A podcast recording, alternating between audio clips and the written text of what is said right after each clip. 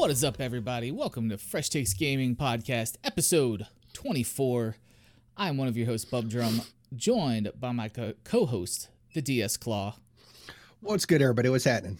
and also our special guest host tonight, Holden DePardo. Let's clap it up for Holden, everybody, for joining us. Hey everyone. So, It wasn't no small feat either. no, it wasn't. Mother Oh, Nature kept man. getting in the way. Yeah, damn, freaking Southern Virginia turning turning seasons, man, the worst. but yes, DS Claw, thank you for the host. he's, D- I'm telling you, DS Claw, he's one of our, uh, you know, tried and true fans here on the show. He's always hosting, Keeps always it spreading the back. word, keeps people coming back. like I said, this is Fresh Takes Gaming Podcast. We do this every Friday night. Try to, weather pending, internet outages pending, at 9 p.m. Eastern Time here on Mixer. And then we uh, shoot the audio up to podcast services the following Monday for your ear holes. So, yes, how's everybody's week been going? It's Friday. That's always good. Well, Yes, Avengers came out this. Yes. It did. Avengers. Avengers. I am one of the few, apparently, out of the three of us that hasn't seen it yet. I have tickets for Sunday in 3D. I'm going to see it. It's oh, planned. it's 3D. I bet that's gonna be It's gonna- awesome, It's gonna be. It's gonna be great. Also, Carve Sunday is just that's bold because that's that's so far away. You have to go a whole another day without spoilers. I know it's a I good feel thing. for you. I feel for you. I know. I know. Here, here's what's playing in my favor. I we have a busy weekend lined up. So Mhm, okay. tomorrow it's like take the kid to swim swim lesson. Then we're going to meet up with some family, um, about two two hour drive away. Gonna hang out with them for a little bit. Won't really be on my phone much or social media or anything like that. Then we're staying overnight up in that area, and then we're doing some botanical garden thing up there the next day and having lunch and breakfast and all that stuff. And then I'm coming back, like right around the time I need to be at the movie theater. Probably like an hour before I need to get there. That's At not least you're busy up until. Yeah, So you'll be exactly. distracted.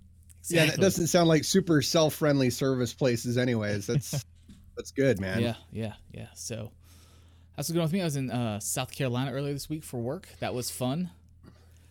I'm okay. Yeah, is, is South Carolina fun? Well, I, no, I mean, it depends on the area you're going. When it's for work, yeah, I was there to, for a bit. Yeah, I guess Myrtle Beach is fun. Myrtle Beach is fun. I've been there. Myrtle before. Beach is fun. Charleston's fun as well. But we were in Columbia, and uh, hey, Canonical, thank you. Um, we were in Columbia, and we were there to set up a, a job site. So we were there installing a bunch of crap. So it's like a six-hour drive down. Get there, set up a bunch of stuff, spend the night, wake up the next morning, try to fix the stuff that should be working but isn't. That should have only taken 20 minutes, mind you. The following morning has now taken has now taken four hours and then we head back for another six hour drive. So that was fun. Glorious. Yes, yes, yes. But it was a good learning experience.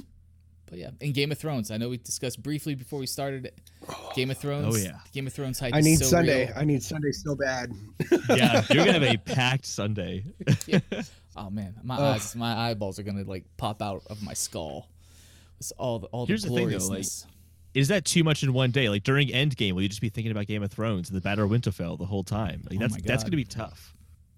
Yeah, and then my- you're gonna be like, pondering like the implications of of Endgame while you're watching Game of Thrones. Gosh, Yeah, man. that's like that's too much for one day. it is a lot. That's too much nerd, man. That's a lot. That is a lot. I'm gonna start like superimposing Thanos' head on the Night King, and like I don't know what's going on. Like, well, Jon, just snap your fingers. You'll wipe them all out. Like, what is- It'll be good. What, like, why are we dragging this out, man?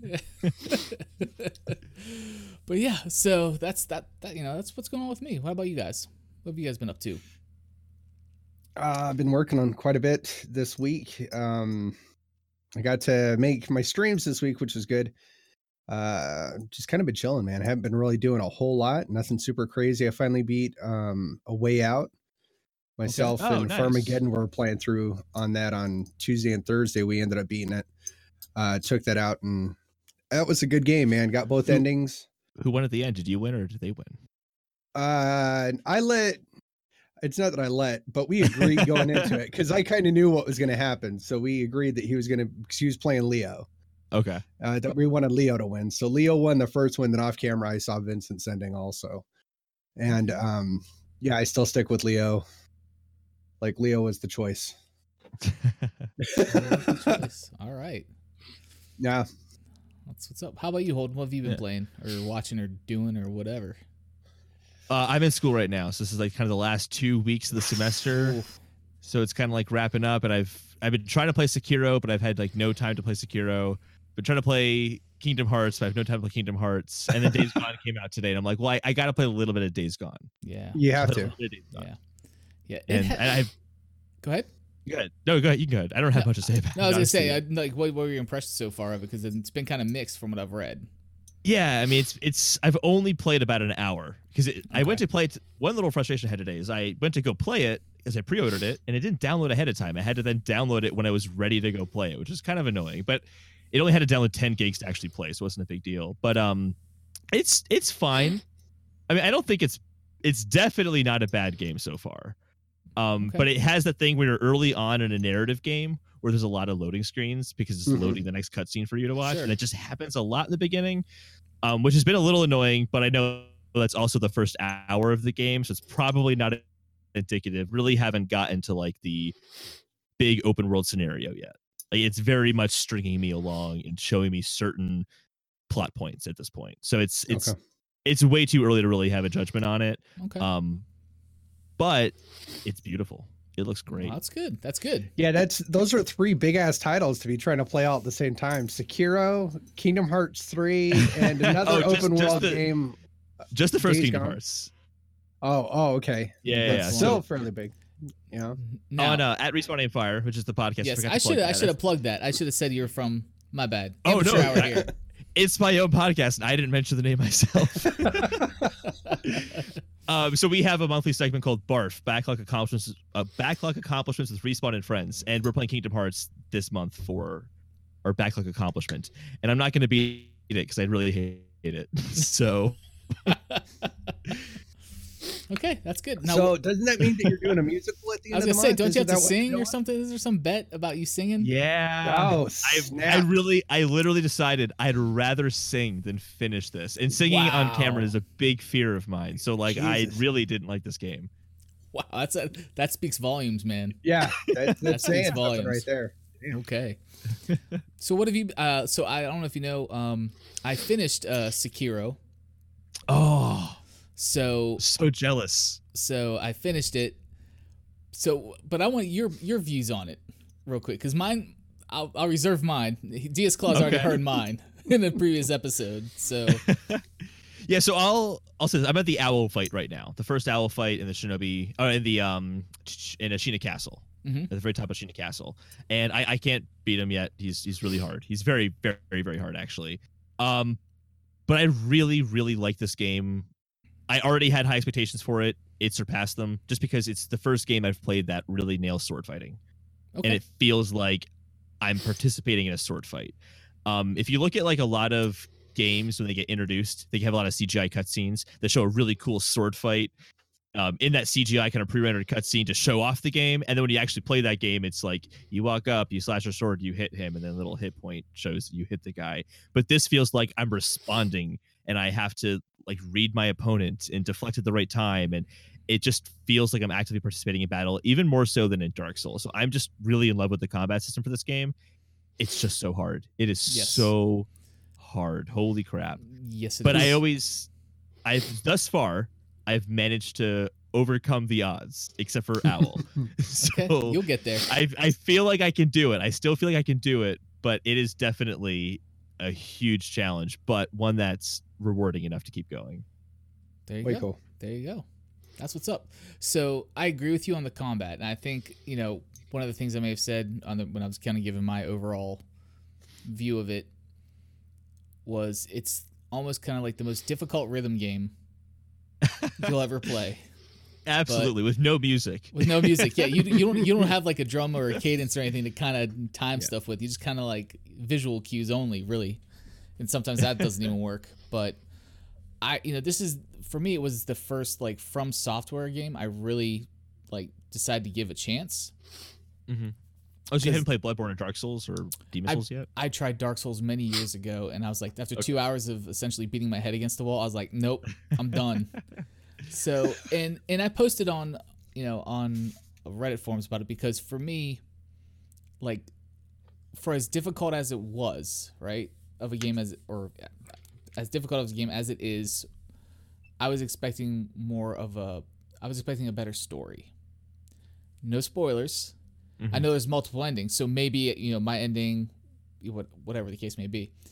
But from what I've, you know, from what I read on Reddit and people responded back to me like, well, they kind of subscribe to the the journey is the reward, not necessarily the destination. I was like, okay, that's just me. I didn't, you know, I didn't know what to expect. My expectations were different than what they should have been. So That's actually really interesting to hear because I think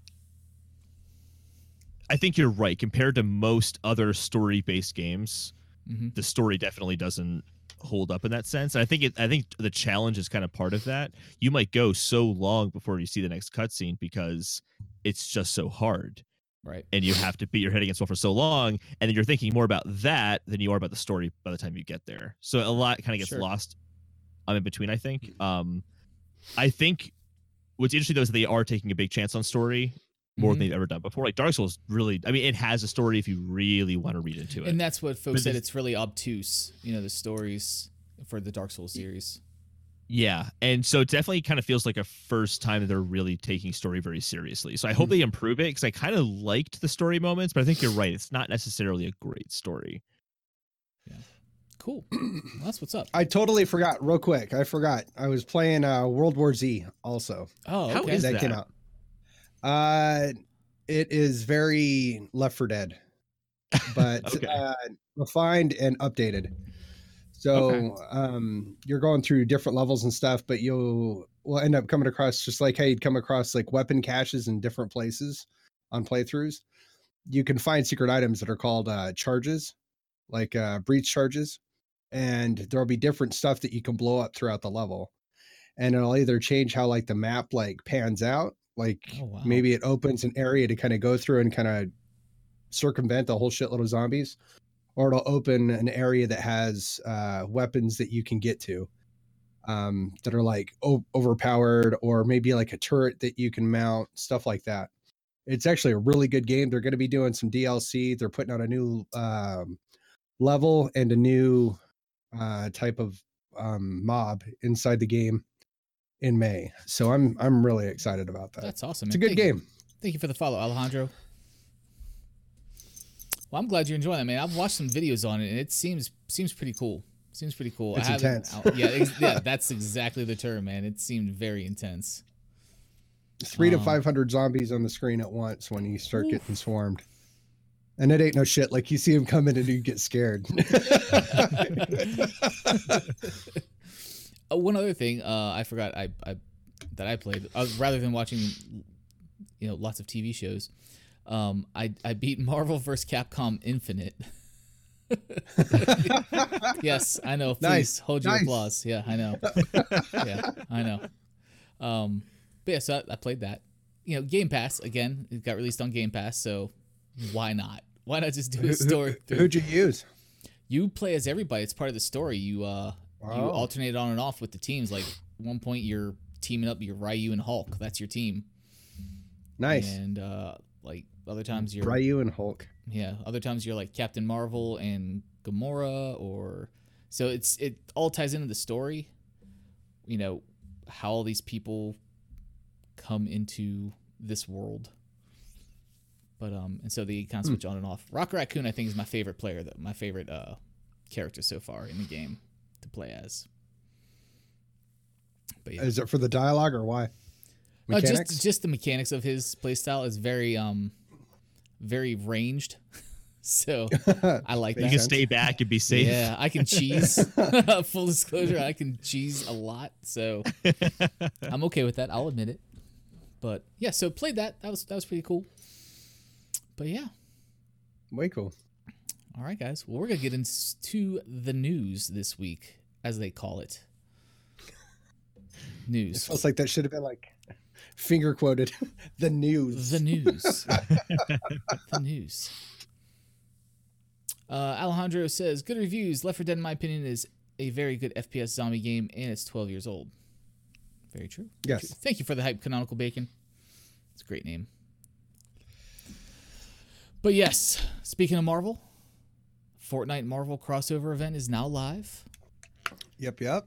The uh, event brings, and I have links to these stories somewhere. Yes, there's my browser. I'll put them in the chat for you all. But yeah, so uh, you know, Epic is teaming up with a Marvel uh, crossover event again for uh, Fortnite, bringing along. But they they iterated on, which is good because I was when I first heard rumors about this, I was kind of like, are they just going to put Thanos in there Recycle the same just thing, yeah. same thing. Just you know what? They could do. They could have done that, and it was, would have brought still a lot of people back to it because of the hype of Endgame right now. So. Um, but it looks like they've brought a new cosmetics. You actually get to use some of the weapons from uh, the characters in Avengers, Mhm. such as Thor's uh, Stormbreaker, Hawkeye's bow and arrow, Captain's shield, and Iron Man's uh, gauntlets with repulsor blasts. Yep. Or whatever you call them. Yeah. You into Fortnite at all, Holden? I played one match of it and it just was like, no, not for me. and then That's- I that- totally stopped. That's the that's kind of the general consensus here. but unfortunately, it is a huge game, and there's always news Is on it- it. So Every week there's just new Fortnite stuff. always, Yeah. always. Yeah, they ended up doing it, and and it was interesting to me talking about they're just gonna kind of rehash old stuff. Uh, it ended up pulling off some people. It ended up pulling some people back into it that I personally know that were actually getting ready to quit Fortnite. They're like, "Yeah, man, I'm just over it. Like, I don't want to play anymore." I'm like, "Oh, cool." Mhm. And then that came out, and they're like, "I'm like, hey, so what were you playing last night? I was playing Fortnite." I'm like, "Hey, fucker! Like, you said you were gonna delete the game. So like, what what happened there?" And they're like, well, I just had to check out the stuff with like Hawkeye and things like that. I was like, oh, okay, so you're off and running again. Yeah. I was like, okay, right on. Go do you. re- it's really smart though to do the movie tie-ins that way. It's way better than having a, an Avengers tie-in movie or tie-in game. I mean, at the same time Yeah, or something like that. Like, this is just it, you're, it's a game you're already playing. It gets the marketing out there. It's just kind of think better for everyone as opposed to having like a really crappy like movie game, which is just always always Yeah. bad. that's true. Yes. Movie games historically were always not good. I remember the X. Well, we finally got a good Spider-Man years of pass. Yes, But it's not a movie one though. It's like it's a game Uh, game. okay, Just true, because true, Spider-Man. true. yeah, it's yeah, exa- yeah, exactly. Uh, Canonical Bacon in chat asks, speaking of Epic, thoughts on their promise to stop exclusives, or quotes, if Steam shares more of the money with developers. Uh, bullshit. Yeah, I was gonna say, Yeah. I, I I, think that, I was about to be like, yeah. I really think They wanna- just- Oh, go go hold. Oh, is it that they want to play the card of look how nice we are, look how great we are. I mean, I, there's nothing wrong with it. It's going to make the industry better. So like, please do it. But Yeah. Well, once once things are even keeled, they're not going to just succumb to Steam suddenly. That's preposterous. No, they've done too much money into it. Yeah, exactly. it's it's it's it's lip service that's providing good PR for Epic to um to distract from the issues they currently have in their store. so and on Fortnite crunch time. and Fortnite Crunch Time that was another that was another one Yeah. that that what came out this week was Crunch Time. Like developers are straight up like it's the worst. Hundred hour work weeks to Ugh. keep up with this this hype of Fortnite because Epic's like, yeah, it's a cash cow. We need to keep it up and going and keep it fresh. So they're just working the crap out of people. And so I'm studying too is computer science. So that might be me one day. Yay. Lucky you. Delicious. Can't wait for those hundred hour weeks. oh man, look forward to it, bro. Stock up on Red Bull. Oh, that's makes, that makes it sound even worse. I think Crunch without Red Bull is better than Crunch with, Red, Bull. Well, you might be on something there. Be on something there. Canonical Bacon says it's, it does sound uh, fishy. If Steam wants to capitalize, they should offer more money to developers, regardless of what Epic does or does not do. I actually missed that. You broke up. What was it again?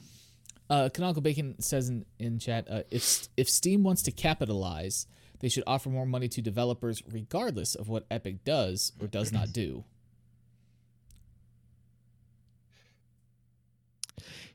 Yeah, I think we talked a little bit of this on on uh with uh, with, with Chad, and it's like a it's a risk factor basically of they can give up some money now to make more money Mhm. later on, hopefully, Yep. and kind of retain their audience, or they can Yeah. keep making a lot of money right now and keep making a lot of money right now. Hopefully, just hope that keeps going. yeah.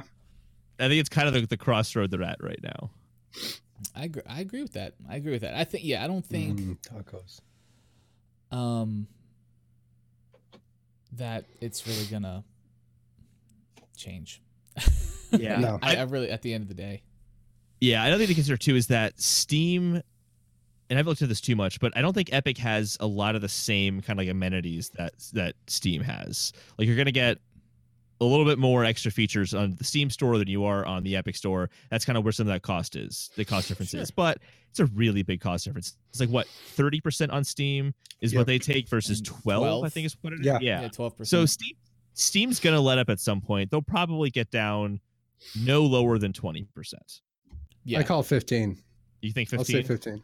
I don't think I don't think I, I'm kind of in line with Holden there. The reason, the other reason is well, I don't, hmm, I'm thinking about because the other part with Epic is they are essentially giving developers the Unreal Engine for free, more or less. It's Yeah. five. It's five percent, but they just tie that five percent into the overall twelve percent if they use mm-hmm. Unreal. Yeah. Instead, of use Unreal. So it's like.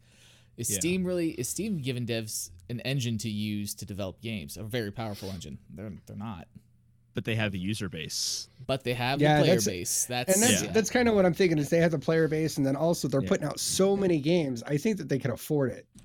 Whereas Epic is Yeah. very niche at this point. Um Steam just has like just all the devs and they're just like throwing and throwing through it. They could they could essentially drop it and be okay, I think. I think you made a great point there too, which is that uh, Epic is making games and Valve is not making games. By Yes. scenes. that's a great point. That's a great point. That is a great point. Uh, but yeah, I mean, Epic's giving me free stuff every month. I'll pop in the store and get my whatever free game they're offering. I'm not above it. it, it honestly is kind of a big gray area. Though I'm very curious where it turns out. I don't know what's going to turn out because ah, what what game was it that came out? There's Metro Exodus. There's a few other exclusive games that came out, and they've all have sold really well despite being exclusive to the to the Epic Game Store. So like it actually hasn't hurt. So I guess maybe the user base isn't going to be a factor. I don't know. yeah, yeah. Time will tell with that one though. And I think Yeah, I well, I think like I said, I do think Steam will come down on the percentage they're they're they're They ta- have they're, to. they're taking. Yeah, Yeah. They, I, I mean, it's it's foolish if they don't because hmm good games ex- keep going over to Epic's for exclusivity deals. So, yes, yes, yes. Are you a Square Enix fan? Yes. um, sure, Sure. Hype train. enthusiastically. D- depends, right? Right. yeah, So, exactly. Yeah, uh, that's fair. the next, the next story comes to us from Eurogamer. Um, Square Enix has announced their show date and time for their E3.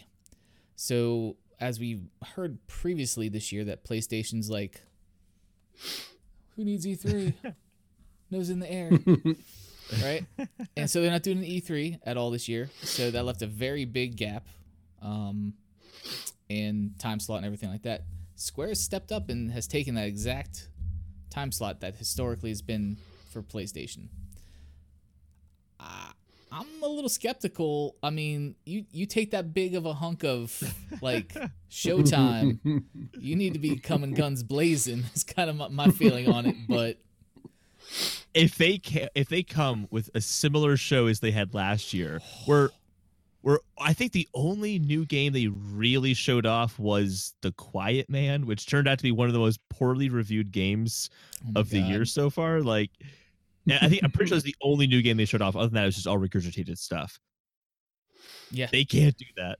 no, they can't. They can't. I know There's been there's always been talk about the um, Crystal Dynamics and Square Avengers game. I mean, there's that's been talked about for a Mhm. long while now, and it's just like, is this Uh, this where they're gonna Could do be it? the time that talked about for so long.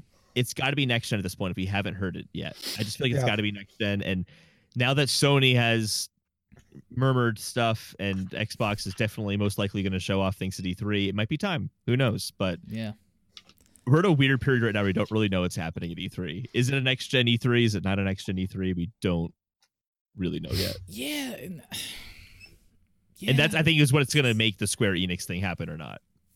yeah, If it's a good E3, it's because they can show off next gen stuff they've been working on for a while. If not, they have to show things that are going to come out in the next year and a half. exactly, Mhm. exactly.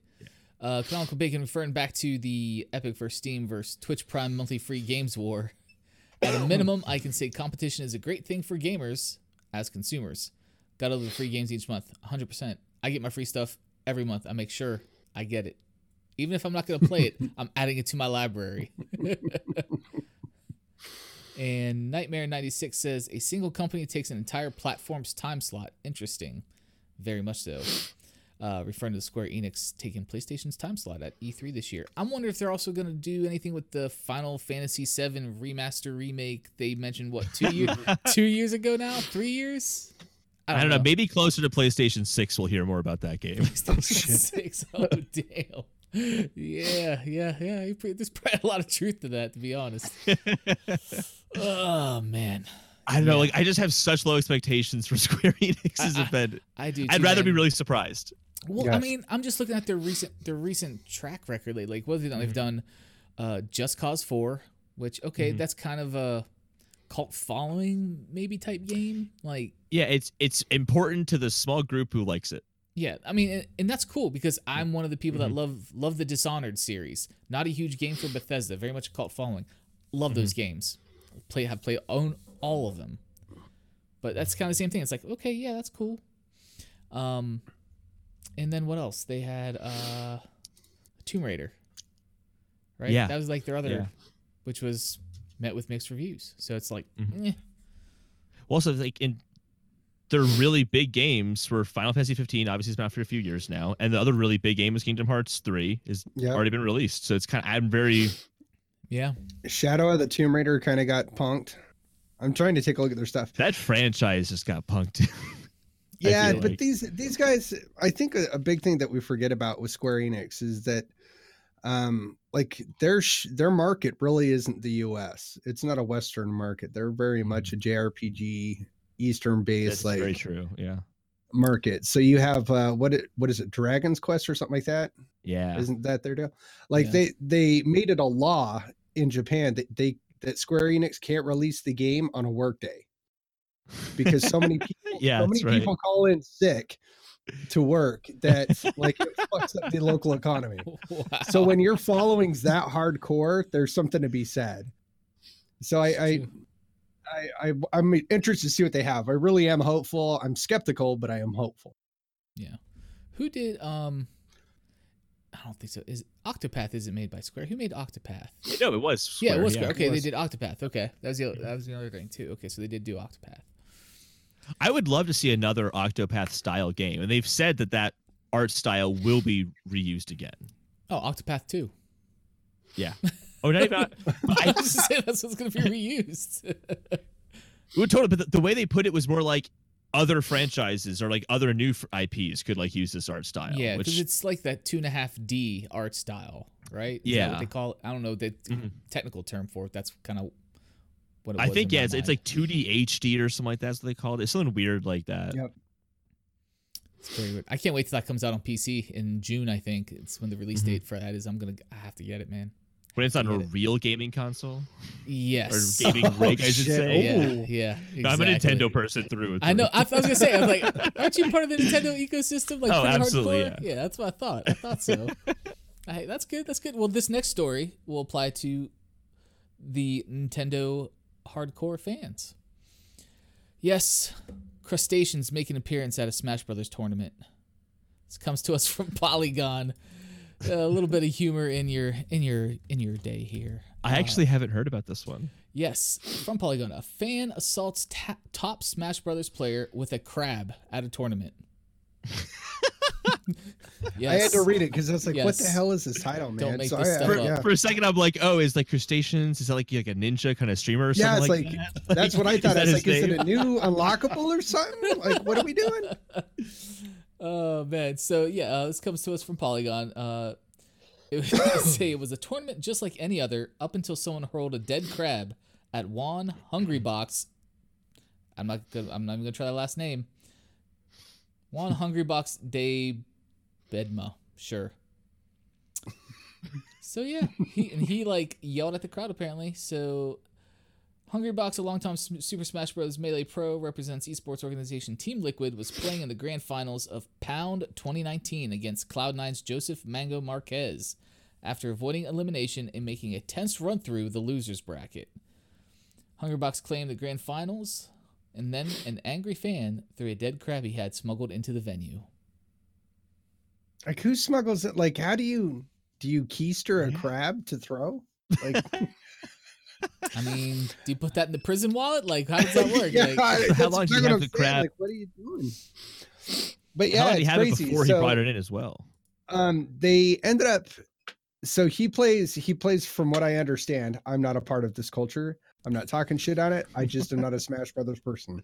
I'm not either. But apparently, he plays uh, Jigglypuff, which a lot of people say is like a very cheese-oriented character. And so he ended up coming back, just like I said, whipped everybody's ass and and took the bracket. So a lot of people were saying that he had just cheesed his way to victory and taken the tournament. Were really pissed about it. But I've never been so pissed to throw a crab. I've never been that mad at something. I'll say this though.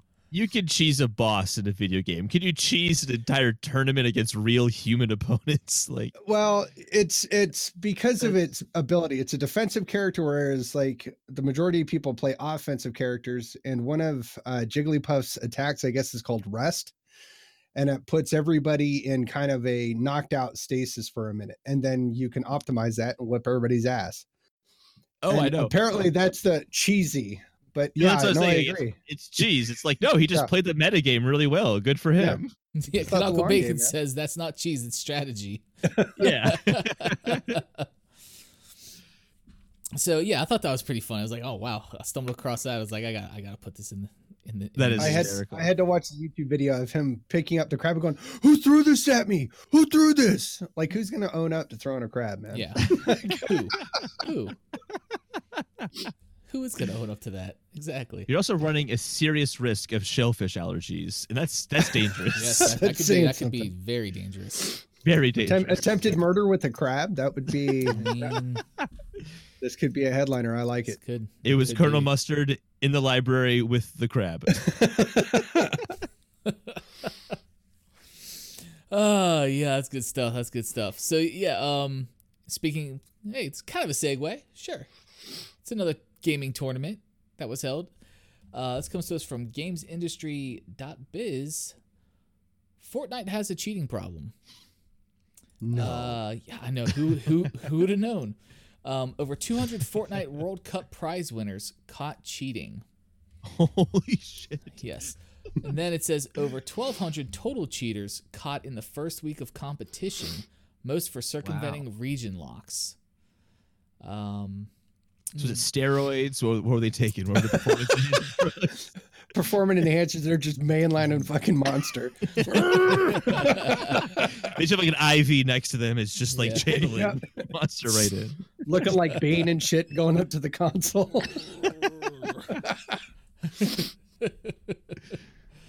oh, man. So, yeah, 206 competitors who won monetary prizes during the first week of qualifiers for the Fortnite World Cup have had their prizes forfeited after being caught cheating during the competition. A total of 1,221 players were caught cheating during the first week of qualifiers, according to a blog post from Epic Games. The majority of these, uh, the majority of these were banned from competitive play for 14 days for circumventing region locks and playing in multiple regions to increase their chances of winning. Wow! So 40, Interesting. 48 accounts, nine of which won prizes, were caught account sharing and also banned for 14 days. Eight, including one winner, were banned for teaming, partnering with others in a solo queue match. Another was banned for from competition for 72 hours for deliberately disconnecting so that another player would not receive points. Damn, like these people That's are low. just. Uh, I'm like, really? Let, let, let's take a journey to when I was a young bub. 13, 13 years of age, entered an NBA Jam tournament. Right? There was no cheating. You sat side by side by your opponent and duked it out. Internet complicates things. That's the moral of the story. That's, It does. that's all I got. so, It's also just I don't know, like it, it, It- takes it out. Like if you're winning, that's great. It's a great feeling. But if you're cheating, like do you really still feel the satisfaction? Exactly. It's not as sweet of a victory for sure. No. Yeah. That you're just a scam artist at that point. Like Exactly. millennials. Fucking kids nowadays. Damn youngins. Yeah. The grandpa podcast over here. yeah, I know. Spoken like true old men. Back in our day with co-op split screen, I know. You'd have to sit on your couch back in my day. you had to you had to sit close to the TV because the wire wouldn't reach the couch. That ain't no Do you, shit. do you know what Yeah. the hell a RF adapter is? Everything was corded. There was nothing that was cordless. It's You don't even know. So true. My dad's remote was me getting up and turning the channel. yep, that's so true. That is so true. I lived that. I was the remote Yep. many a Change the channel. times growing up. Fuck, man. I just I just laid down. Like, yeah, I just I, I am- just got comfortable. I'm so glad I missed that because my dad will tell me stories like, yeah, my grandpa would call my friend's house be like, Brian needs to come over. He needs to change the channel for me. I'm like, whoa, that is hardcore. That yeah, that's ouch. Man, it's intense. I didn't have it that bad. Yeah, Bob was getting that ready to bad watch TV. Oh my gosh. But if my grandpa did it, my dad definitely would have done it. So I dodged a bullet. Yeah, you sure did. You sure did. Canonical Bacon says the Nintendo Switch, the original Nintendo Switch, the RF Switch. Ah, well said. It's 100% true. RF adapters, man. It's crazy. uh, well, since we we're gonna hop around here, we're not gonna go out of order because why not? Because we're talking about Nintendo and Switch stuff. So, is there a cheaper Nintendo Switch coming in June? I don't know. I hope so.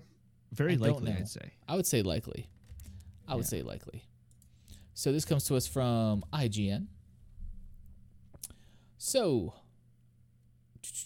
oh, there was an update to it. Eh, Okay, I'm going to ignore that update for now. I'm going to give you the original story here.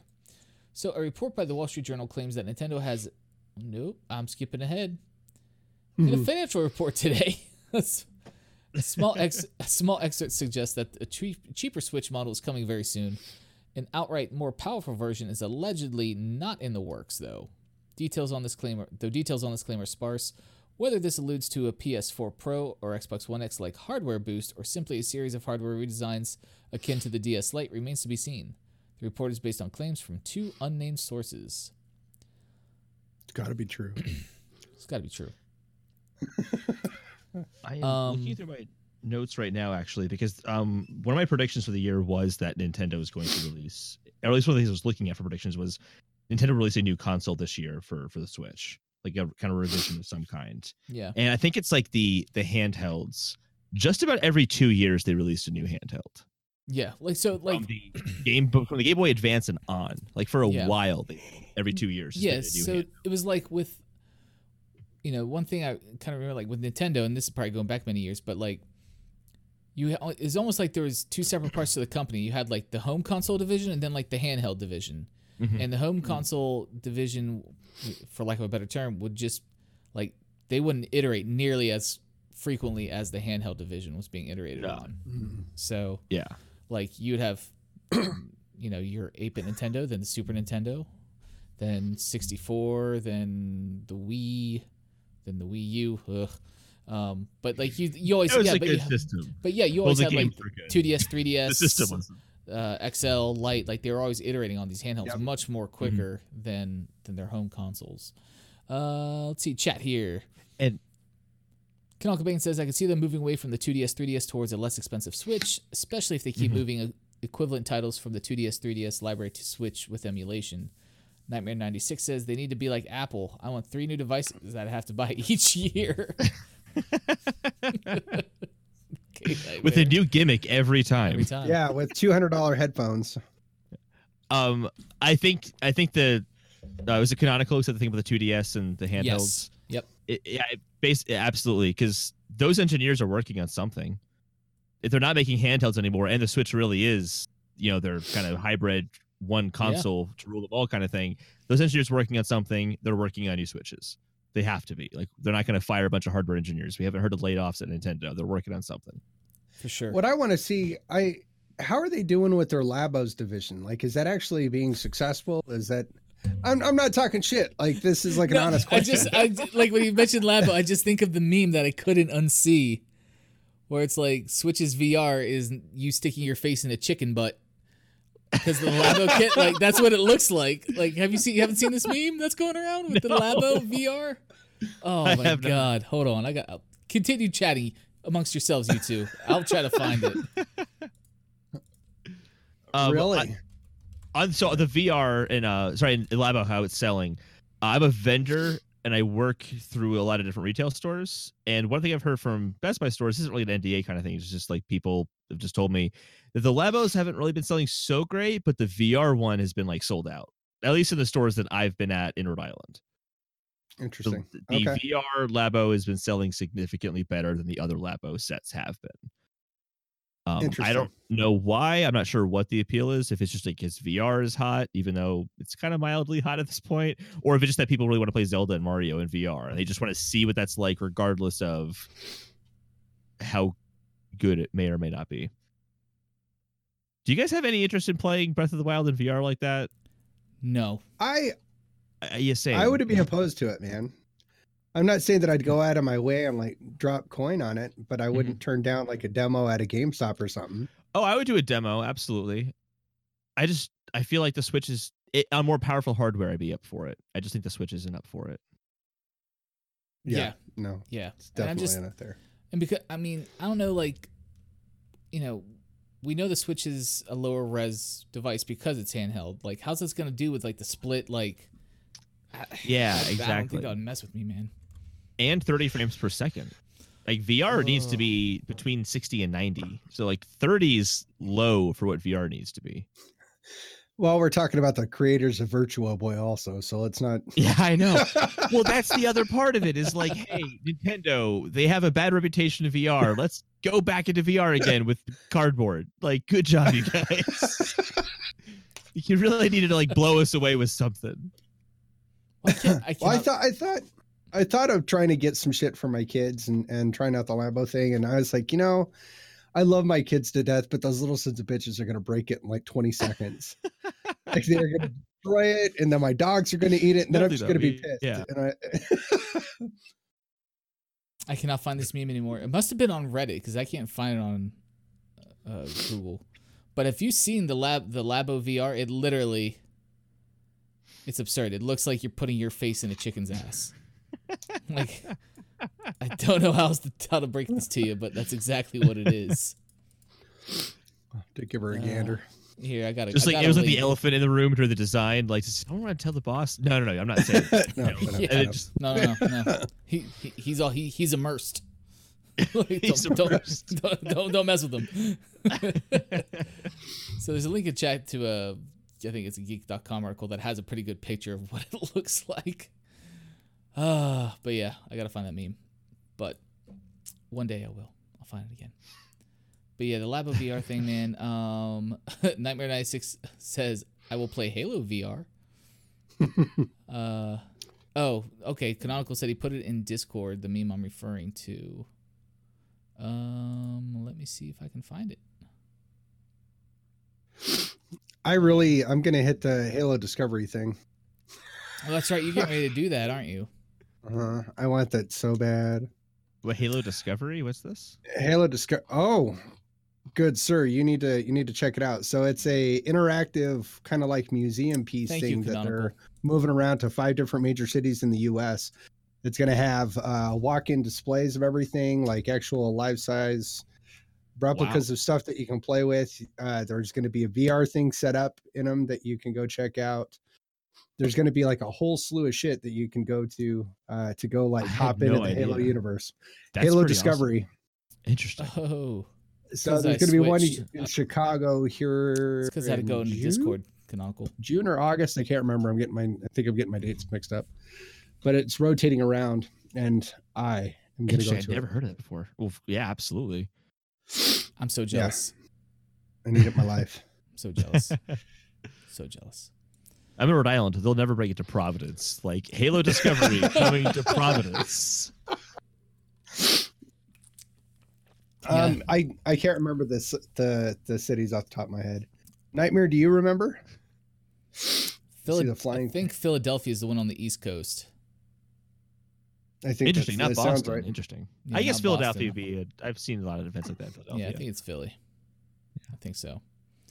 Um, so yeah, smaller Nintendo Switch. Back to what we just started discussing. um, yeah, I agree. I think it's gonna happen. I think they it's like based on the iteration cycle with handhelds, they need to do something because next gen is the biggest thing right now. They need to stay current. yeah. Um, What is interesting is Nintendo has officially said they're not announcing anything at E E3. That- S- th- see, that's that's all that that's mi- that's Everybody verbal misdirection. That's all that is. No, but Nintendo is very honest when they say we're not talking about this. They never talk about it. They're very, very straight up about that kind of thing. Um, but I've seen them do events very shortly after E3 before. Yeah. Mhm. So I- I think it's still f- totally feasible. And summer is a time frame they've released uh, revisions before. Right. Right. Plus, they wanted to get out before PS5 and Xbox 2. They just wanted to get out before then. They Yeah, don't want yeah extra that's true. competition. But how? I mean, like they did with the the 2DS, right? They wanted to cut cost from the 3DS by removing a feature that maybe not everybody was using. right? Yeah. So you think they could probably do the same thing to get the cost down for this, like Switch Mini, whatever. I don't know what you want to call it. it can't be mini. It's pretty pretty small to begin with. Um, hope they don't shrink the screen down. No, that'd be that'd be bad. No, but I, I have heard rumors along those lines of um uh, getting rid of HD Rumble, which I wouldn't like because I actually like HD Rumble a lot. Okay. Um, getting rid of the removable Joy Cons, so it's literally Right. just a handheld. Yep. I think that's the more plausible one. I, I think actually. I mean, they'll get rid of HD Rumble as well, but I actually think there's a good chance it won't have removable Joy Cons. If it's a smaller Switch, they'd have to make a new version of the Joy Cons just for that smaller version of the Switch. Okay. That's a lot to manufacture for a, Sure. what's supposed to be a cheaper model. So it, and also just thinking about the mechanism to remove the Switch is probably kind of costly. Or remove the Joy-Con is probably pretty costly. It's even a lot of money just to literally bake those controls right in. Right, because you probably have one less. I mean, production cost. It's one single sealed Exactly. piece of plastic or, or whatever, whatever have you. Um, Exactly. and they could possibly even keep the screen size the same and have it still be smaller. yes, yes, that's true. That's very true. The other thing too that We'll I've. I've, people have speculated on, um, that I've read and heard, is that the whole idea of it being dockable, right? I don't Mhm. think, and people are like, well, they would never do that. You know, it's, it'd still be dockable, and so we're like, no, maybe they won't. You know, save costs, whatever. I was like, but one thing that did make sense in a way was, well, right now when you buy a Switch at the what two ninety nine, it's two ninety nine price point. It comes with that dock, but to buy that dock Mhm. by itself is like an eighty dollar plus Mhm. accessory. So if they just sell the Switch as it is with no dock, it's like there Yeah. you go. It's just Mm. a Switch that doesn't come with a dock, and it's a way to cut the cost down to the consumer to get people in that e- ecosystem. which they price did do in Japan. They released a Oh, Switch okay. without the dock in Japan. See, I don't I don't know how that's been selling, but th- that could have been a test just to see will people buy this. Right. In Japan, I mean, they're very much into the mobile plat- mobile gaming in, in Japan. Like it's a totally That's true. That's Yeah, huge market. That's what Yeah. they do. Tencent. Ten cent is built in the Asian market. No, no, Don't get me started on Tencent, man. Don't get me started on Tencent. they own everything. They're controlling everything behind the scenes. We just don't know it. they are the lizard people. Dun, dun, dun. Another aspect on um, the portable Switch aspect is think of the big games that are coming out this year for Switch.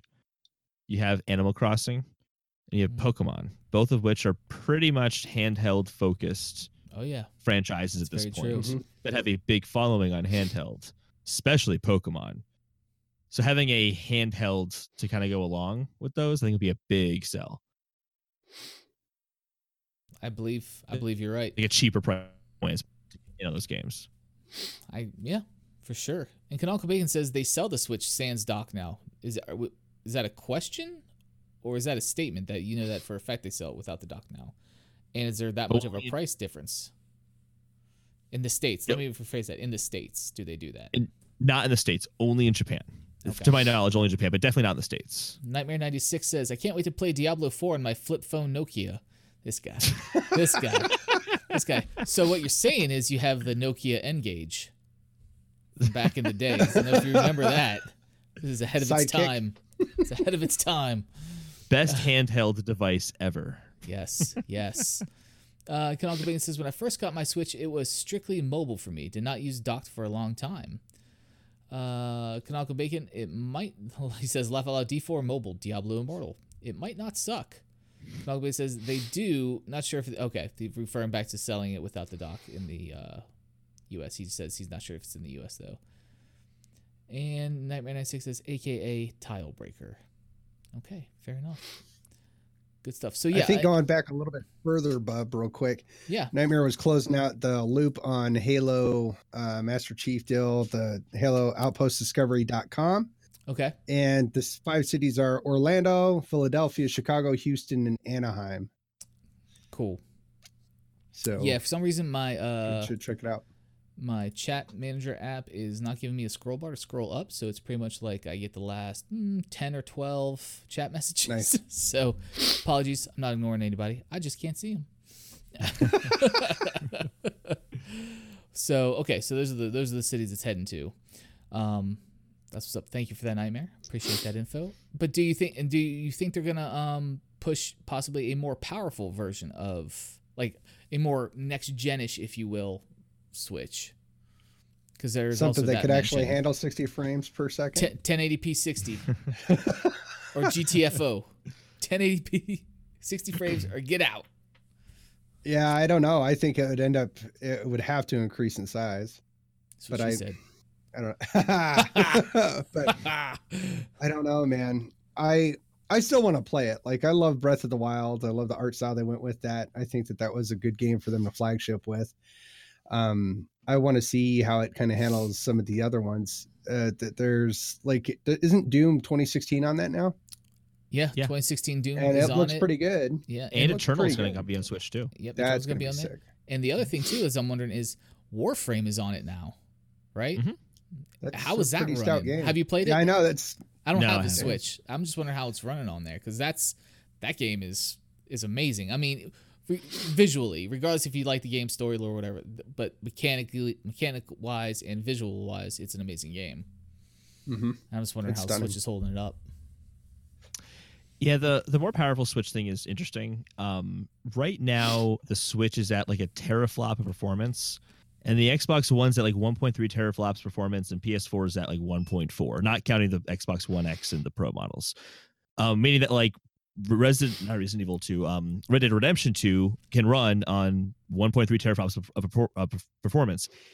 If they were to increase the performance of the Switch a little bit, it could actually run next gen or current generation games natively, uh, Hmm, which would be huge. Yeah. So I think there's a big incentive there for them to do that. But with the next gen looming, would that re- that little bit of extra performance really help when now they're going to be like ten times less powerful, even with a more powerful Switch? I don't know. Um, and I think it also might take away from the the mini uh, the Switch Mini to have another Switch introduced at the same time. To have like Mhm. kind of two things competing for market share at the same time. Um, Nintendo's a very very conservative company. They take small steps. So I don't Yeah. I don't know. Like I think they should, but I just don't know if they will. yeah, and, and I I, It's tough. I see your point with that. Like, yeah, if they're gonna go, I think it would make more sense for them to do the mini, right, or whatever they're gonna Mhm. call it. The, I don't know, whatever. Switch one, 'Cause it's all one unit. it's all one unit. whatever. Um, Xbox Switch One. Xbox Switch for Switch, yeah, preloaded with Cuphead and Xbox Oh, achievements. Um, but yeah, so no, going with the mini and then having a opportunity to expand your player base right through that, then wait another year, two years for that next gen. If you're like, oh, I can do this high quality, super high quality gaming now in the same ecosystem I'm already part of, the games will work, et cetera, et cetera, et cetera. But I have better hardware. That make me that would make more sense to get people to buy in on the next gen. Yeah, we'll have to see. I mean, Nintendo is one of those companies that just does their thing so much that you, it's, You don't it's hard know. to predict. No, you, Yeah, they you they don't do. know. They, Nintendo is just like, hey, we're Nintendo. Yeah. We're not. We're, Yeah. we we just do Nintendo things. Yeah, I mean- but they're doing something right. They've been in the fight the longest. You know, Yeah, no, they have. Sega They've also, can't say that shit. Dreamcast sure as shit can't say that. oh, it goes even farther than Nintendo. They've been around for uh, like 130 years. yep, they started off as a card company. Yeah, so like I just they're fine. I'm just so not worried about them, but they'll make weird Yeah. choices. Like maybe the Yeah. next console is going to be a crab that gets thrown at people at Smash Bros tournaments. Who knows? I mean, they could do anything they want to. They could. They could. That's it. but that's very true. I mean, Nintendo. I mean, they do their Nintendo Direct things, and they just, yeah, they just kind of march to the beat of their own drum. You know, they just kind of mm-hmm. they do the thing, that, and it always seems to work out for them. So, you know, can't can't Yeah, hate on that. kind of always works out for them. Sometimes it yeah. really doesn't. Yeah, yeah, But it always works out for them in the end. It's always yeah. And how? I mean, how do you feel about the? uh Because again, I want to switch, but I'm waiting. Ever since I was getting ready to buy one with my tax return, but then I heard all this news. I'm like, well, I'm just gonna wait. Um, how do you find the online? Because I know there's been hiccups with that throughout. um, Oh, Nintendo's history with the online stuff. you know, I think I'm I'm probably not the right person to ask this honestly because I'm such a single player focused gamer. Shut in. I get you, man. but you know, just, honestly, I just don't want to play games competitively. It just takes away the fun for me. I just want to enjoy something. But um, I don't have a problem with it. It's it's it's not full price compared to PS Plus and Xbox Live, Right. so it shouldn't be compared in the same breath as those. Mm-hmm. And every game that I've played, I haven't had problems with. Is it weird? It doesn't have voice chat. Yeah, that's kind of weird. But I, I don't know. Like that doesn't bother me too much. Okay. Okay. See, I different mindset, right? So I had an Xbox. This was going back to when the Wii came out, right? And Smash Bros came out, you know, on the Wii. I was like so excited. I was like, yeah, online play, and there's no voice chat. So I'm, in, I'm like, that that killed Nintendo for me, like personally. Mm-hmm. So I hadn't really been prone to pick up anything else from Nintendo for a while because of that. That whole community, you know, get your friends in a lobby, beat on each other, talk crap to each other, you couldn't do. So, like you could on the Xbox. Now, again, two different companies, the philosophies are probably you know, are completely different. So, but for me, I was just like, eh, probably not gonna pick up Nintendo for a while. But to hear that, the, the, but to hear like two generations later of consoles, there that's still that's still their standard. Like they, you, it's not there. Yeah, It's it's, something I don't okay. understand. It's like saying we're gonna give you a car without a wheel. Like it just it doesn't make sense. It's a really Well, I- fundamental part of online gaming is talking to people you're playing with. Yeah. I don't know. I kind of I see a portion of it because can you imagine the kind of tech support, the customer support that Microsoft has to have in place to deal with like people that are shitty online in order to deal with people that are just harassing other people, talking shit, saying Mhm. racist stuff, like constant constant account monitoring. I don't know. I, on a I- family friendly console Yeah. as well. Yep. So I, I think I kind of I kind of get it. Maybe on that kind of aspect, they can cut their overhead if they just don't do it. You know, and steering wheels can be used to drive into other cars and they can be used to drive into poles and like, buildings and it's dangerous. We should just remove the Dangerous. steering wheels from all cars And replace them with crabs. Yes, replace them because- with trucks. because those roads are for families. And we got to protect the families. Gotta protect the families. Wow. Uh, well, uh, that's good. That's good. Canonical Bacon says Nintendo QC is legendary for their consoles and content. I cannot imagine a world where Nintendo failed like Fallout 76 due to lack of a linen collector's bag, or launched a beta like so many recently released PC games. I don't know. I think we mentioned one of their big flops though already this episode, which is Virtual Boy. They could Yeah. do it. that- oh my god. They could do it. What was the name of the robot thing? Do you remember that? what? It would pick up the cartridges and then it would like rotate. Huh? Rob the robot. Rob, Rob the. no, It's Rob's a character, right? Was Rob a character? He, he was he was the robot though, wasn't he? I don't know. I can't remember. I just remember I was like, I want one of those so bad. And my mom was like, fuck no, dumbass. like, all right, well, whatever. And now, like older, I'm like, yeah, that's stupid. And Yeah, that was dumb. That was dumb. I agree. I agree. That was a good call. Like, that was dumb. Mom and her video game insights. She Yeah. knows the industry. She has her finger right in the pulse. Yeah, she's locking down. Canonical Bacon says, Rob, robotic operating buddy? Question mark. I guess that's it. Maybe. I, I, Yeah, I, no, I, cool, right on. I- I'm drawing a blank on this honestly don't- canonical. Well, no, because that's the character in Smash Bros. is Rob, Oh yeah, yeah, yeah. Oh, and it's the same. okay. It's the same guy. Yeah. Yeah. Coop says Nintendo hasn't been relevant to me since the 90s. Ouch. Dang. Wow, that's early. Usually hear like since the Wii or something like that. At the Yeah. '90s. That's a hard. Must be. Are you a PlayStation fan? I must know. Coop? Coop is part of the PC PC Master Race with me. PC Master Race. And Xbox. And Xbox. I wish I had a PlayStation 4. Because there's so many damn exclusives I want to play on that console, man. Yeah, I really do Oh, want to play God. Days Gone.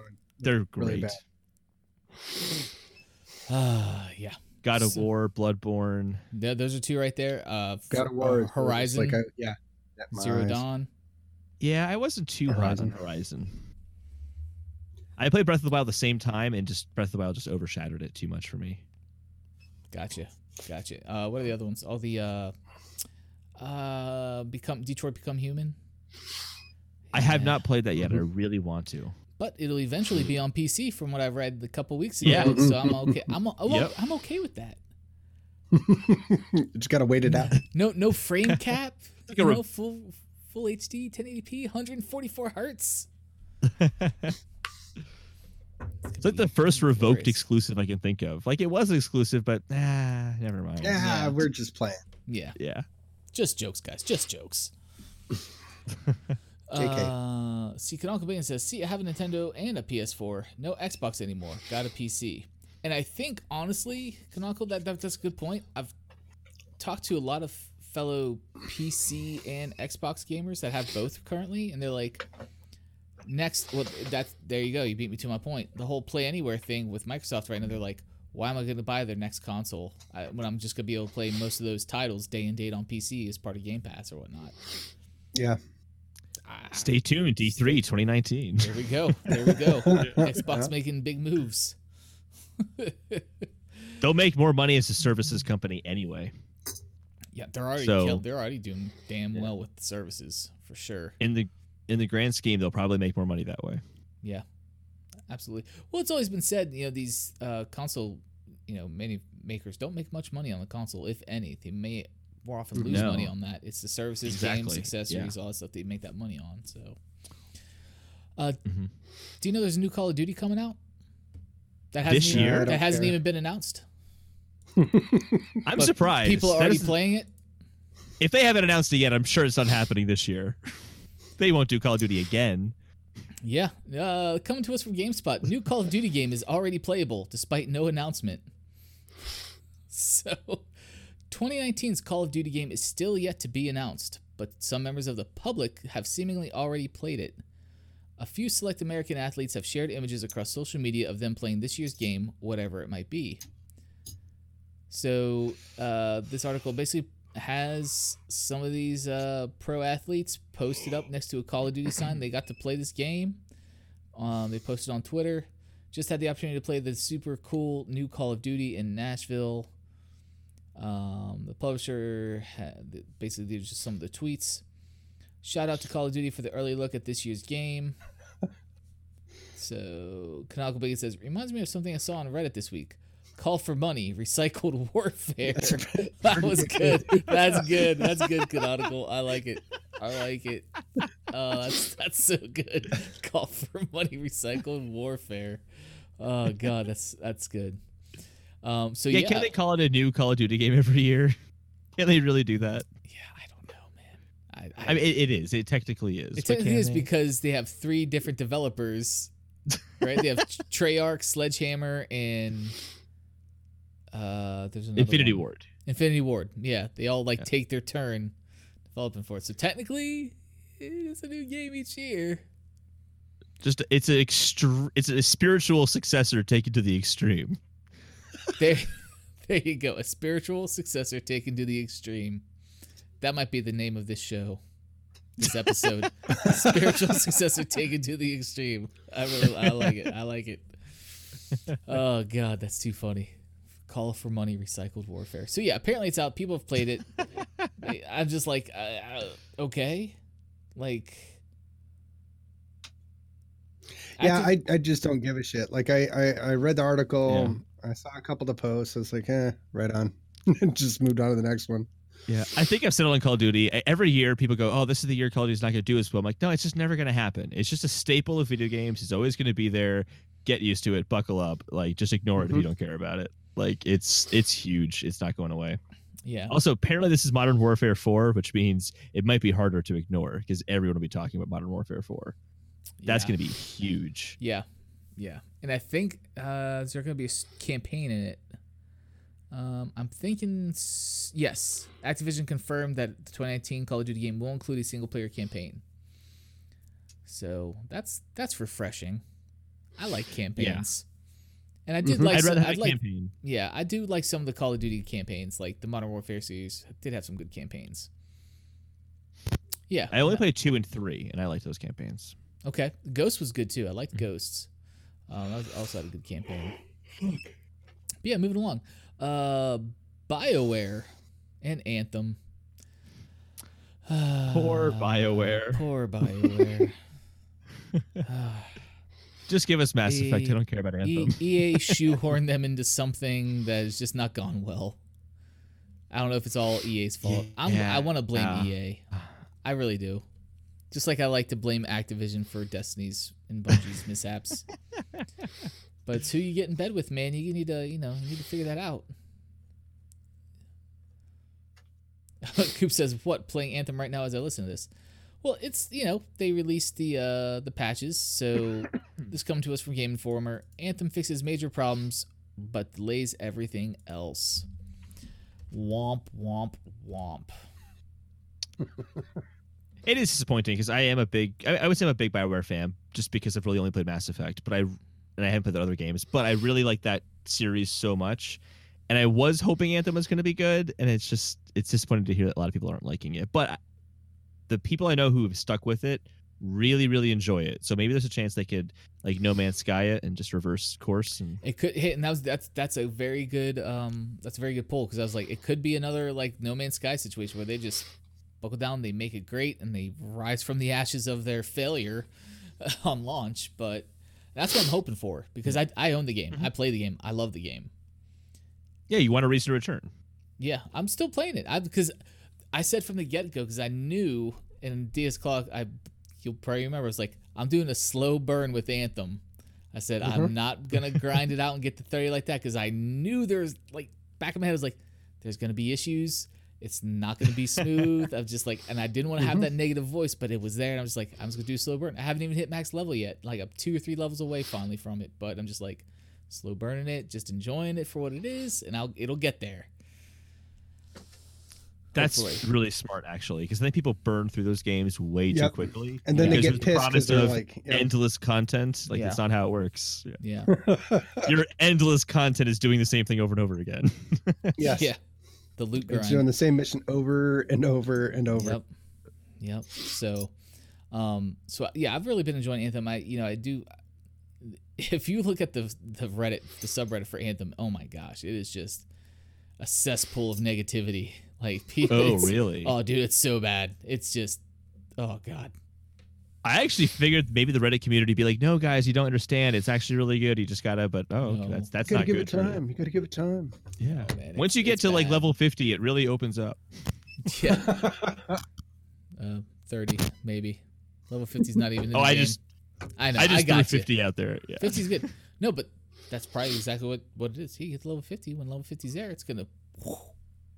I always hated hearing that as a reason to play a game. Like when this is side tangent, but when Final Fantasy 13 came out, a I already wasn't a big like RPG person to begin with at the time, and and my friend's like, "No, you really got to try it out." Like by the time you get to like chapter eleven, it really opens up, and it it's no longer a tunnel. I'm like, "Oh, how far into the game is that?" He's like, "Well, it's chapter eleven. It's like sixty hours. like I'm not putting sixty hours into a game to Oh then my suddenly start liking it." Oh my god. Canonical Bacon said this is Canonical Bacon's on point tonight, man. Uh, yeah, Bacon you're on fire, bro. Canonical Bacon's bringing it tonight. Says advice for Anthem players. Treat it like an intimate encounter. Enjoy the experience because there's not much to do once you reach the end game.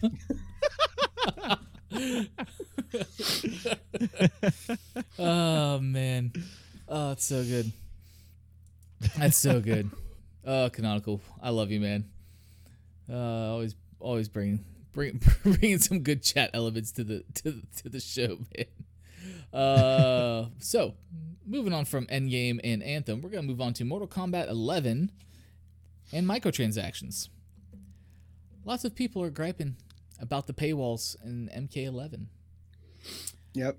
I haven't played this myself, but there's apparently a very overcomplicated multi-currency system and store, and people ain't happy. Imagine that. Gamers are not happy on the internet about something. Oh God. Who it must be thunk? legitimate. Yes. right? Yes. So Right this, this streets. coming from PC Gamer. Um, I'm just scrolling down a little bit into the thing, just get to the meat of this. Uh, basically, the mic- microtransactions seem to be the primary point of pain for Mortal Kombat 11's Steam critics.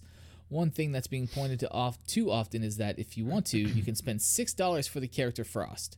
It's a bit shady because the in-game store doesn't mention that you can also unlock Frost for free in the story mode.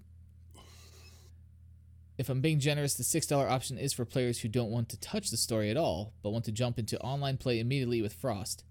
It takes a bit of a of stretching to imagine a, that hypothetical person, though. Uh, you can also buy time crystals in the store for $5 for 500, enough for a skin, which is one of a few currencies in Mortal Kombat 11.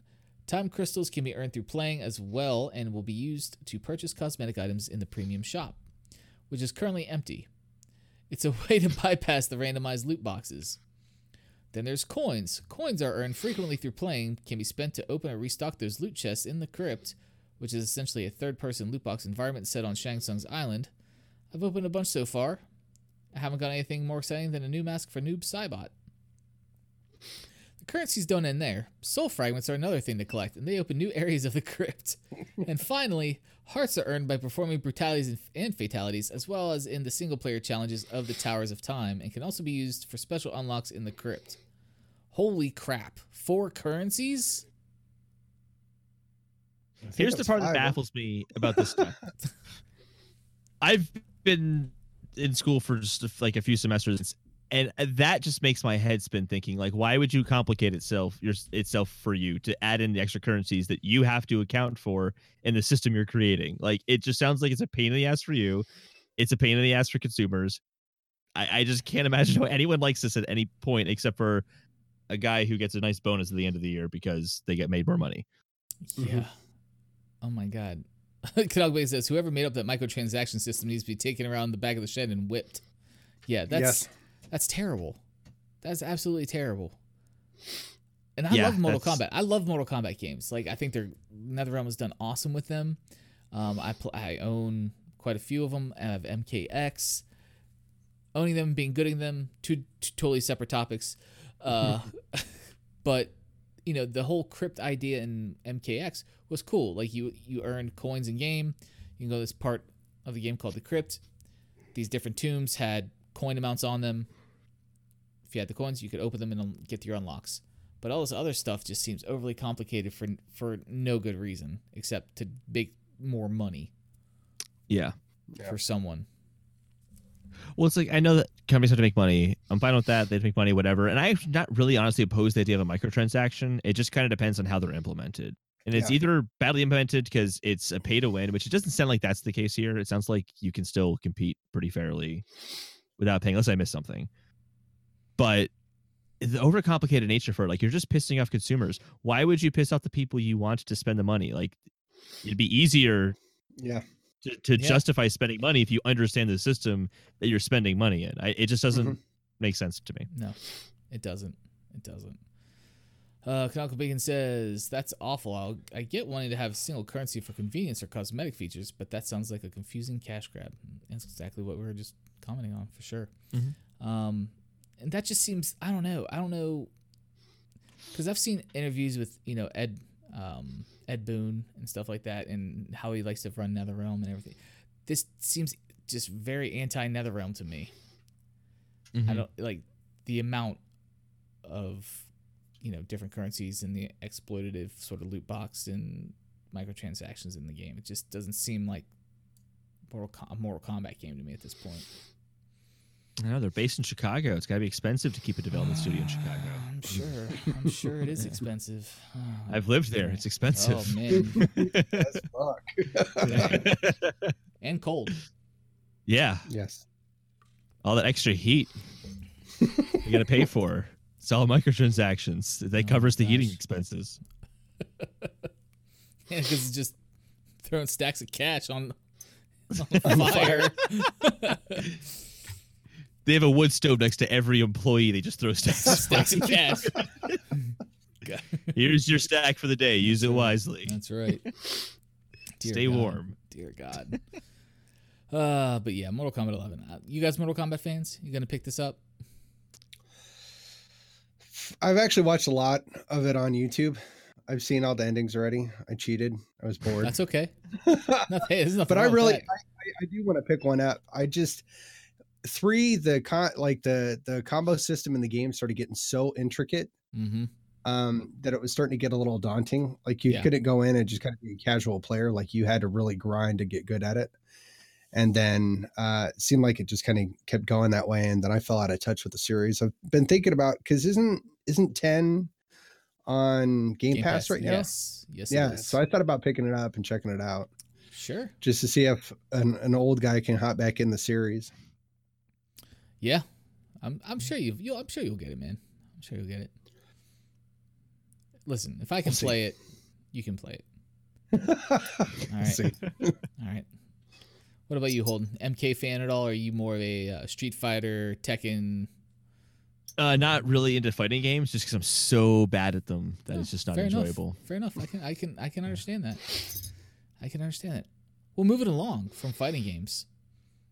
Some bad news for me because I am a fan of this this series. Respawn has delayed Titanfall to focus on Apex Legends. Pour one out for It's all my about that money. Pour one out It's all for my about that money. homies. So the yeah, I mean that's it's upsetting to me. Uh, so it appears this comes to us from GameSpot. It appears Respawn's current Titanfall project and plans and on all future Titanfall games have been delayed. Previously scheduled for later this year, Apex Legends executive producer Drew McCoy announced plans for all future Titanfall games have been delayed so that Respawn can better focus on future seasons for Apex Legends. It kind of seems like yeah, it seems like a no-brainer, man. Like they're making money. I don't think anybody expected to be as popular as it was. Like I don't really fault them for it either. Yeah, I wouldn't be surprised if Apex Legends surpasses the amount of money that Titanfall as a whole franchise made relatively shortly. Titanfall was never really a big franchise, despite having a great reputation. I know, I know. Yeah. I just It's one of those the heartbreaking Titanfall things, like- games. yeah, I like. I totally get it from the business perspective. Yeah. I totally get it. Like Apex is the Mm-hmm. hotness. Focus your attention to that to try to monetize as much for as long as you can on it before you shift resources off of it. I I, I totally get it. But in my heart, I want a Titanfall game because I've played Apex and it it is nothing like a Titanfall game. I'm I still get some I'm still surprised they compare they get compared. That it's even considered the same universe is strange to me. it's it's yeah it's no it's apples and oranges man it's yeah people and people compare it, oh it's like a it is not why because you can slide okay yeah I, I mean okay you got me on one thing that you can slide in both games But also like how many other games can you slide in? Like exactly that is, it's, it's not a good argument you can't wall well, run in some games too, you can look down sights. You can look down sights in Titanfall and Apex Legends. Boom. oh yeah There's yeah. the connection. hmm There you go. There's the connection. yep there it is there it is but yeah Seven so degrees of Kevin Bacon. So, yeah. Yes. Yes, absolutely. So it's just yeah, it's just one of those things, man.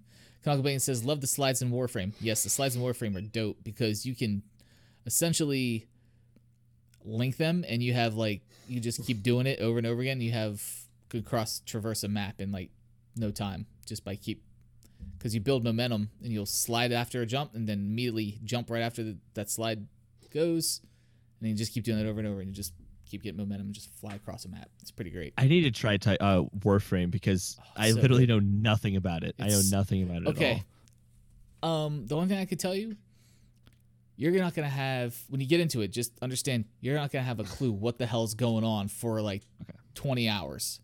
It's on Switch, right? Yes, I'm downloading because it's free. I'm gonna download it right now. yes, it's free. if you want to see an IP that have it- actually did do, do, does like an awesome business model for its consumer base, it, that is that is the game to look at. Warframe, interesting.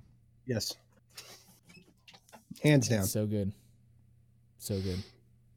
I need to get back into it again.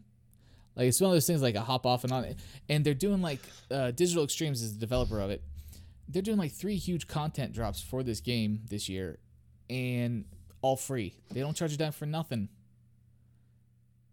It's no expansion How? packs. They Exactly. they strictly they strictly survive. I think off uh, microtransactions. And deals with the devil. They signed Maybe. a deal with the devil. Maybe. it's involved. Yes, like that's yeah, a probably, thing. probably there there is um a uh, developer hidden developer room in game you can find. They won't ban you from it if you find it like other developers will, but there's an altar there where you sacrifice other Virtual other ca- warframes virtually. Yeah. but uh, yeah, they so they have uh, microtransactions, and, but it's not like all up in your face. Um, and it is I they they hold their own cons because they make so much damn money, like Tenno cons and stuff like that. It's disgusting, dude. Uh, if EA would like pull its head out of its ass and use that business model, any of them, it would be amazing. His Canonical Bacon says if you have a PC though, it's a richer visual experience than Switch for what it's worth. And he says I think Warframe is one of the few games that gets gamers and did microtransactions right. 100% agree with that. Like it's yeah. It's fantastic. That's all I can say. Because Well, I just- everything you can buy currency wise or microtransactions, you can actually earn in the game. So That's the way to do it. Yeah. Yep. yeah. Um, I just downloaded on Switch, so I will play that pretty soon. And if you have Twitch I don't Prime, have a PC. And if you have Twitch Prime, they usually give away uh, free stuff for Oh. Warframe. Like you I get free not have frames or free weapons or weapon packs if you have Twitch Prime. So they juggle that specials, you know, those things every now and again. So don't look out for that if you have that. It's good stuff. but yes, Warframe. Let me know what you think. I'll be I'll be glad to hear your thoughts on it, man. Once you get into it. Like I said, you're gonna Yeah. be confused on like kind of what's going on story wise, but it Okay. there's there's a, a point where you're like, oh, okay. And now there's a whole open world area too now that they've added in the latest expansion. It's uh there's one called Pl- the first one was called Plains of Eidolon, and this new one I can't remember what it's called. Why can't I remember what it's called? But it's like an open world area that you can just go and do things and get like a hoverboard now, basically, which is pretty dope. To cruise around it. Fortuna, Fortuna. that's it. Fortuna, thank you. And Fortuna is cool. Fortuna is real cool. Yeah, fuck that ad for it's awesome. Yes.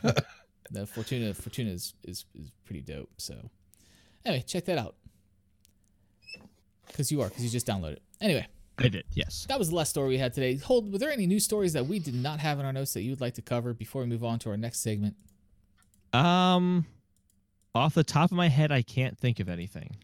Okay. I can't think of anything off the top of my head.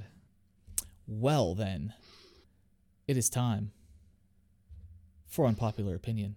This is a segment of the show where one of us gives our unpopular opinion on a topic, usually gaming related. Doesn't have to be. But tonight we're letting our special guest, Holden, have the mic and the floor for his unpopular opinion. Um, so this is not gaming related, but it is definitely nerd culture related for sure. All right. So that new Star Wars trailer came out, Rise of Skywalker, and I don't think it's bad by any means. I'm still gonna see the movie. I'm still gonna see it like day one. Booked Last Jedi a lot, and I know I'm in the minority on that one. I don't actually don't know how you guys feel on Star Wars Last Jedi. I I'm gonna wait until the end. I don't want to overshadow your deal at all. Oh, okay, okay.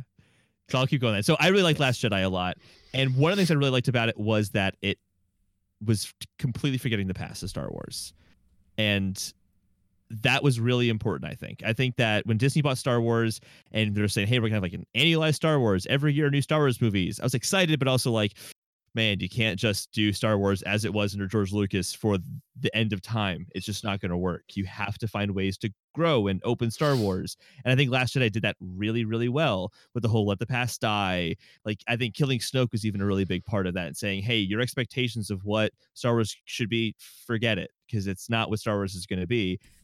And I left theater with hope of like, oh my gosh, Star Wars can be anything. Rey's parents are, are nobody. They're not tied to the Skywalker. Kid grabbed the broom at the end because he's going to be a Jedi one day. It's going to happen everywhere. Star Wars could be anything. That was super cool. And then I see Rise of Skywalker and I go, oh no. Oh, Palpatine's coming back. Oh no. Like the, they're just not learning the lessons that I thought were really great from Last Jedi, which I understand because most people did not think they were great lessons in the Star Wars community, it seems like. But I thought they were. And I think that I really don't want to see Star Wars just become beholden to Skywalker lineage the whole time. I think that going forward, it actually would have been better if Star Wars was not tied to that because it can expand to be anything and be annualized and not get tiresome as easily. So I'm a little bummed, but uh, it could maybe not be bad. I don't know. We'll see. I just think it's just going back to the past again. Claw, Nice. you got thoughts? I yeah, I, I got a lot, but I I do like Star Wars. Um, I do think that it, that it it does seem like it's getting kind of a resurgence of some stuff. I'm just grateful that we're away from emo um, Anakin. Like I I I fucking hated that so bad. Um, I despised it. Um, I, so I'll hop on the the hate train on that one, but. Um, I won't disagree there. I'm excited. I'm excited to see kind of where the series goes because there. I think it's. Don't quote me because I just saw it like yesterday and it was kind of in a passing thing. Uh, but they're coming out with the Mandalorian, which is going to be, I think, an Amazon Prime series. No, Disney. Plus. Disney Disney Plus. Plus. Okay. Yeah. So they're coming out with the Mandalorian. Like I'm excited to see where that goes. Um, and there there's a lot happening in the Star Wars kind of universe right now. And and uh I'm pumped to see where it goes, but I really don't want to see the same story just kind of rehashed every fucking time. Mhm. Um, and like I I do agree. I think that it does kind of need to move away a little bit from that. Okay. Well. no, I liked. Uh, no, I like you. I I did enjoy um, Last Jedi. So. Okay, cool. Uh, yeah, I'm with you on that. I thought it was good. I was kn- either going to be attacked for. I don't know if it's going to be attacked. no, no, yeah, not tech, not tech. I enjoyed it. Um, I kind of, but I, before I went to go see it, I curbed my expectation. And that could be Yeah. maybe why I enjoyed it so much. Mhm. You know, I have fond memories of the original, you know, the original Star Wars, right? It's like I grew up with that. I love it. It's great, great thing. Whatever. Um, but going into this, I was like, okay, I know, you know, the hardcore Star Wars fans that are out there, like super hardcore people my age or older that like this was part of their life. They're like fanatical about it. Are gonna Mhm. probably probably hate on it because it's not their Star Wars anymore, Mhm. right? And I knew that going in. I knew like this was not gonna be my Star Wars. I knew this was gonna be the Star Wars that, like you said, has to expand its breadth to bring in a new audience that can relate to it and enjoy it as much as hopefully the you know the hardcore fans. Um i think the hardcore fans probably you know for the majority of what i heard just didn't feel it. I'm not a super hardcore fan. Like i have familiarity with it. I grew up with it so i enjoy it. I the nostalgia of it yeah of course. But knowing that going in like i know that disney has to make this more accessible to bring the franchise life again and to grow it and to extend it out because they're not just gonna do one thing and just be done with it. No, they're looking three, four, five, ten, you know, down the road Mhm. of this. So I knew that going in with, so I curbed my expectation of it, and I was pleasantly surprised at how much I did actually enjoy it. So seeing the and like kind of like you, like the name Rise of the Skywalker, I was like, eh, okay. I mean, I was hoping it wouldn't be like you said, tied in with Skywalker. I thought it was gonna just gonna be like the the Force is here. Rey has it. She's not a Skywalker.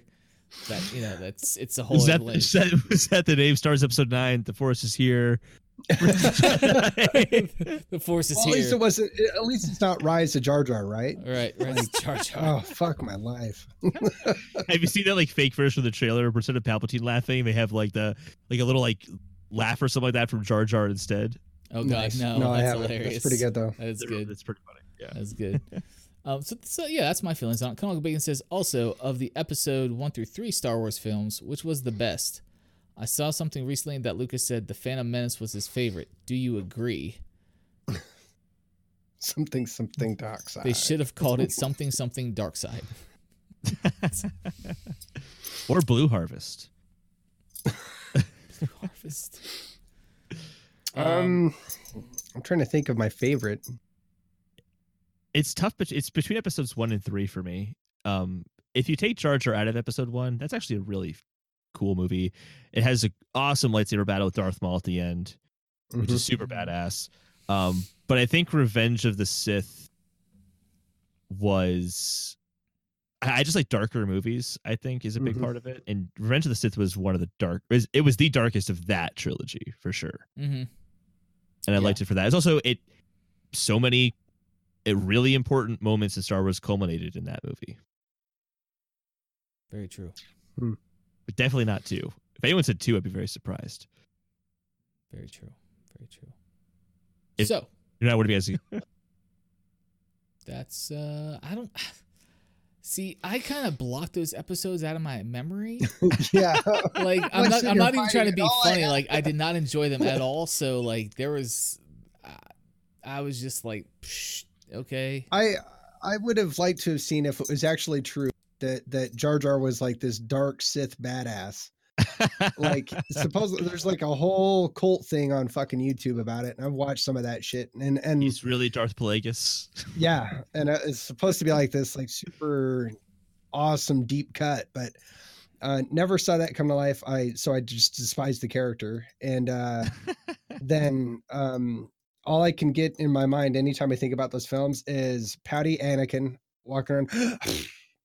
nobody, nobody appreciates me. and fucking, this is pod racing. Like that's that's like all I got in my head about that shit. So I'm not the best to ask. I think. yeah, yeah. I, I sorry, Canonical, I can't give you an input on that because I just it's just a big note for me. Like I did like some of the big like clone battles and shit like that. I thought that was really cool. Um. I like the Well- pod racing stuff too. I actually thought it was a lot of Yes, fun. Yes, it was pretty cool. Uh, I'm not. But the, the conversations around it, like Kid Anakin, Yeah. was definitely annoying. Yeah. Yes. Like, what are you gonna And do, then, uh, Annie? They always called And Annie. then we like, brought in the it Annie? Shut the fuck mitochondrians, up. like your mitochondrian. oh man, that was Yeah, really bad. it was yeah. like- What are we? What are we? What are we doing, man?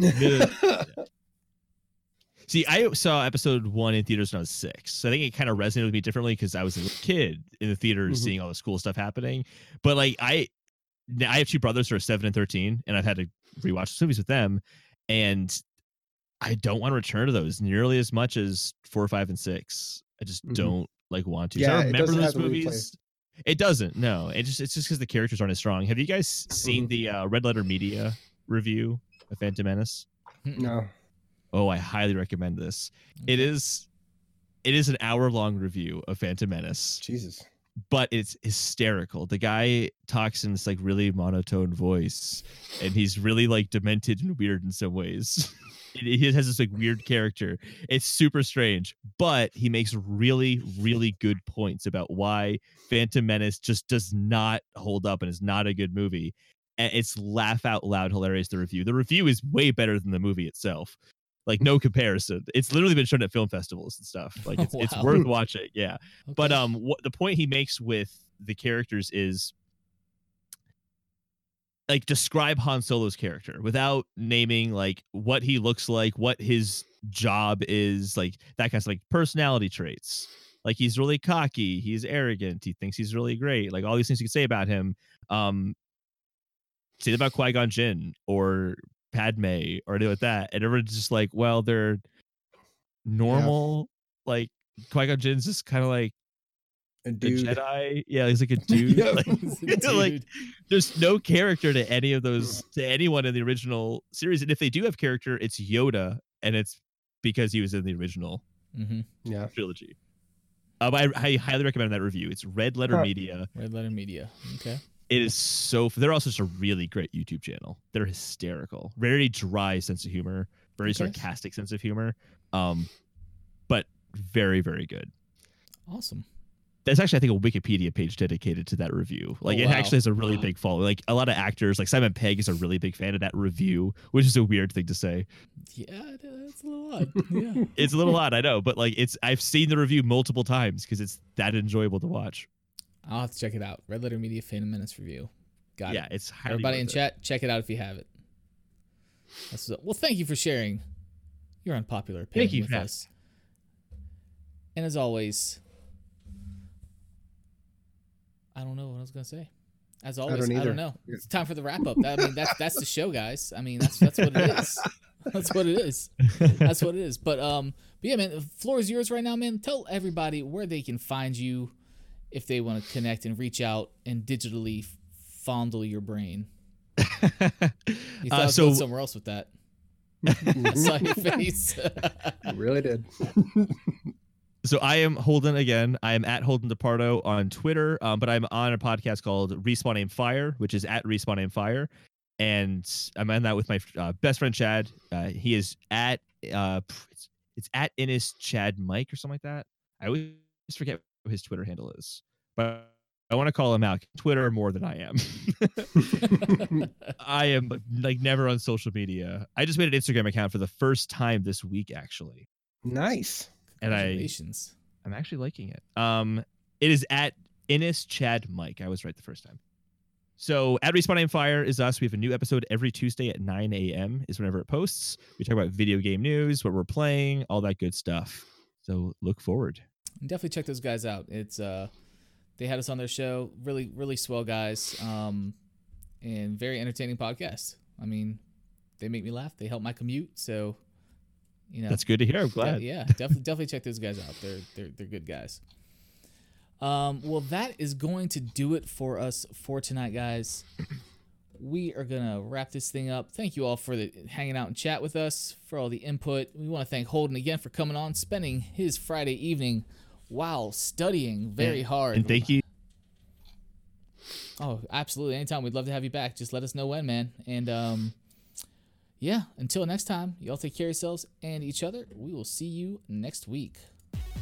Bye bye. Peace.